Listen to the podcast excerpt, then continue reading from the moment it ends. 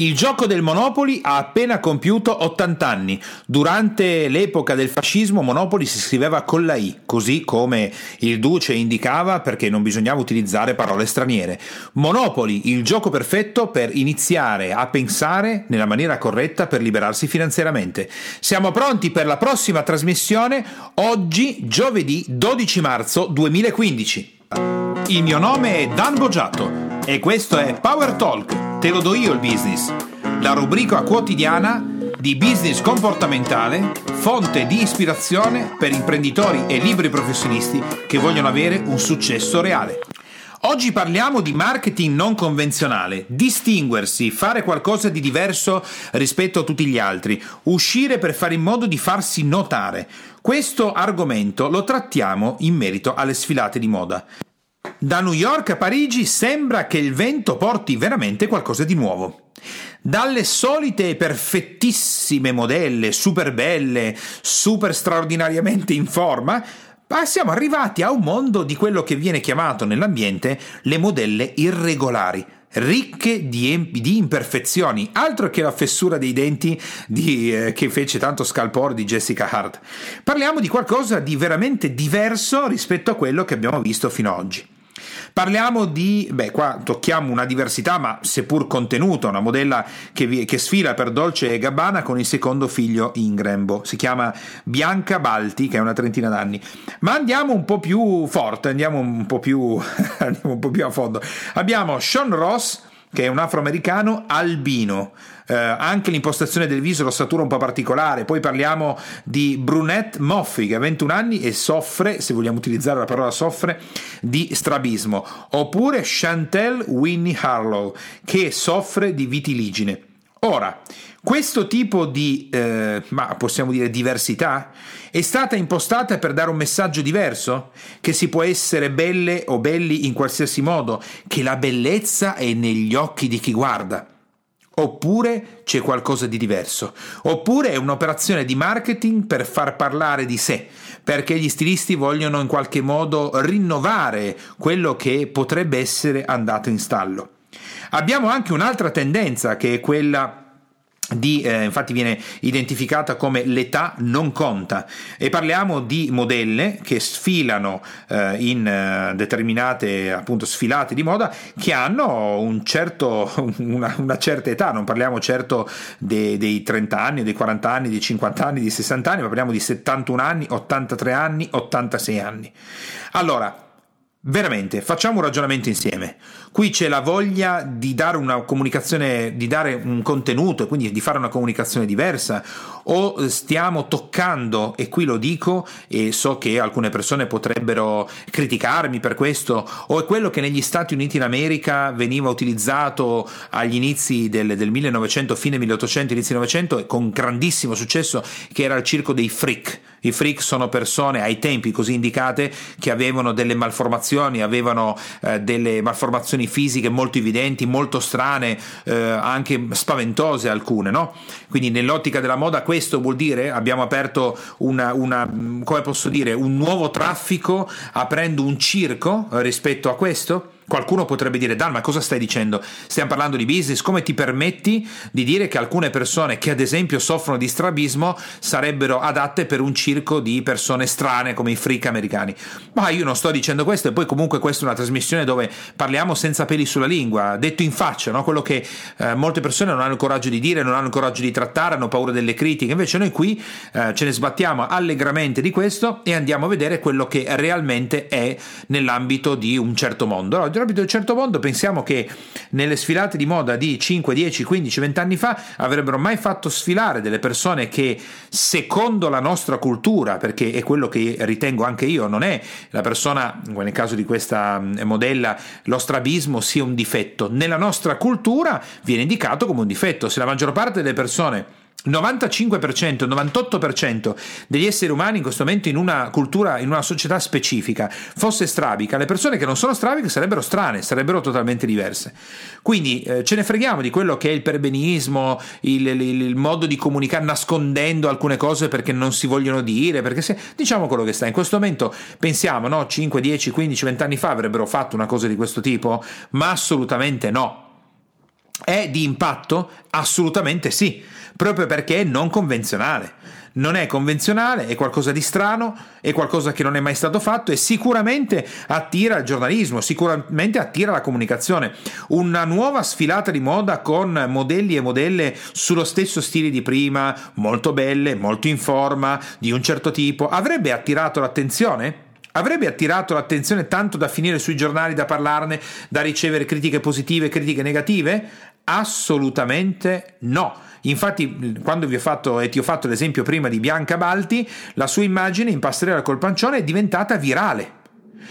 Cosa succederà nel mondo della moda? Una volta che alcuni stilisti hanno compreso che questo tipo di comunicazione funziona, che eh, andare fuori dal coro eh, produce oggi risultati nell'ambito mediatico in internet, quindi un medium che tu non puoi controllare, che per quanto decidi di spingere o decidi di utilizzare determinate strategie, a volte anche non tanto corrette, o di simulare dei passaggi per innescare, ad esempio, una viralità che non sarebbe stata presente e tutta una serie di cose che gli operatori del settore conoscono perfettamente. Bene, se tutto questo eh, è vero, in qualche modo è un mondo molto meno controllabile della televisione, della radio e di tutti questi elementi. E allora cosa succederà? Eh, diventerà sempre più eh, particolare, sempre più strano, proprio come il titolo della trasmissione, Famolo strano. Sarà una rincorsa a chi presenta le modelle o i modelli più strani, cosa vedremo apparire in, uh, sulla passerella nelle prossime sfilate di moda. Questo è un bene o è un male? È modificare la nostra cultura facendo vedere che esistono altri modelli, altri canoni di bellezza? Oppure diventa una rincorsa a chi presenta la modella o il modello più strano?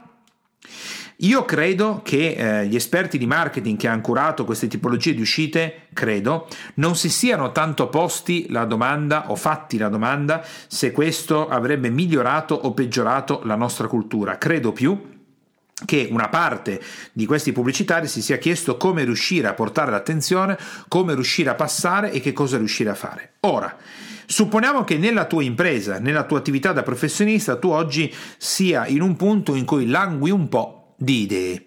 Al di là del fatto che tu lo faccia in questo momento per migliorare il mondo dove vivi, per fare una comunicazione che possa essere eh, una comunicazione di cultura, di valore per le persone che ascoltano, ma facciamo proprio un, facciamo un lavoro terra a terra.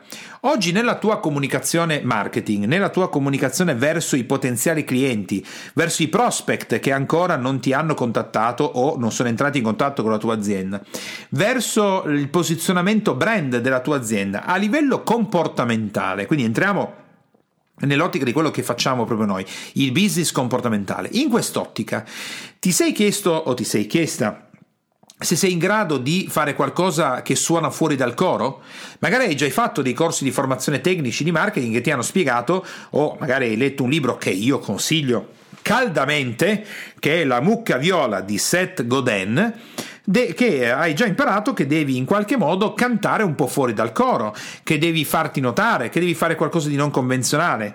Però non l'hai ancora fatto. Come mai? Quali sono i tratti comportamentali che hai messo in campo per impedirti di fare qualcosa? Hai paura di essere criticato? Hai paura che la tua impresa riceva critiche pesanti? Hai paura che i consumatori non apprezzino quello che fai? Eh, ma se non sei pronto a correre questo rischio, se non sei pronto a correre il rischio che i consumatori o i tuoi clienti o i prospect o i media o internet parli male di te, Purtroppo non sei nemmeno pronto o pronta per fare in modo che le persone possano parlare bene o male di te. Proprio quello che facciamo all'interno di questa trasmissione. Qualcuno potrebbe pensare male di quello che ho detto, potrebbe criticarmi, ma qualcuno potrebbe parlarne bene. Ma in fondo, detto fra me e te, ma che me ne frega? Non me ne frega niente perché se tu come impresa o come professionista non sei quello che sei profondamente, prima o poi salterai. Se non esponi il tuo pensiero, la tua visione di vita, la tua visione di impresa, la tua visione come professionista, se non porti fuori i valori in cui credi, il pensiero che è del mondo, se non vai controcorrente, non ce la farai mai. Credi che Bill Gates sia andato in corrente? Credi che Steve Jobs sia andato seguendo la corrente? Credi che Agnelli agli inizi del Novecento sia andato in corrente o controcorrente? Guarda i più grandi risultati imprenditoriali e professionali. Sono persone che sono andate controcorrente. e hanno trovato qualcosa da applicare spingendo fuori in comunicazione quello in cui credevano fosse o credevano fosse la strada corretta per portare avanti il proprio business e la propria attività. Allora io ti consiglio di andare a vedere su YouTube, di cercare i nomi delle modelle che ti ho indicato, di andare a vedere che cosa sta succedendo, di prendere ispirazione da questa che secondo me è una mossa di marketing geniale, che ha superato l'aspetto, il limite comportamentale di alcuni stilisti di farsi una figuraccia, perché l'altra, l'altra parte, l'altra faccia della medaglia sarebbe stata quella di farsi una figuraccia mondiale che tramite gli hashtag avrebbe ottenuto un, un, un disastro, magari il disertare ehm, determinate sfilate, il fatto di non acquistare determinati modelli, quindi sicuramente c'è un rischio da correre, ma io ti spingo a correre dei rischi preparandoti semplicemente facendo facendoti ispirare da chi è già riuscito a fare qualcosa di particolare. Tra le altre cose, uomo o donna che tu sia che ci stai ascoltando, beh, se hai un difetto bello importante secondo la nostra cultura, potresti essere il prossimo modello, la prossima modella di una sfilata. Non si sa mai, i sogni nella vita si possono sempre avverare. Ti auguro quindi di ispirarti con queste nuove sfilate e di trovare una nuova idea o strategia di comunicazione per la tua azienda e per il tuo business. Se ritieni che questa puntata sia stata di ispirazione per il tuo business e la tua attività, ti chiedo gentilmente di lasciare il tuo voto con le stelline e di lasciare un tuo importante commento, nonché ovviamente la cosa più importante, iscriversi al canale, in modo da essere sempre aggiornato con questa trasmissione che va in onda quotidianamente dal lunedì al venerdì e per aiutarci a rimanere nelle prime posizioni o comunque più in alto possibile su iTunes, in modo che altri imprenditori e libri professionisti possano farsi ispirare quotidianamente da tutto quello che è il contenuto di questa trasmissione legata al business. Se vuoi avere maggiori risorse o informazioni o altro che può essere utile per il tuo business, puoi andare su www.danielebogiatto.it e scaricare ciò che ti serve. Ciao e alla prossima!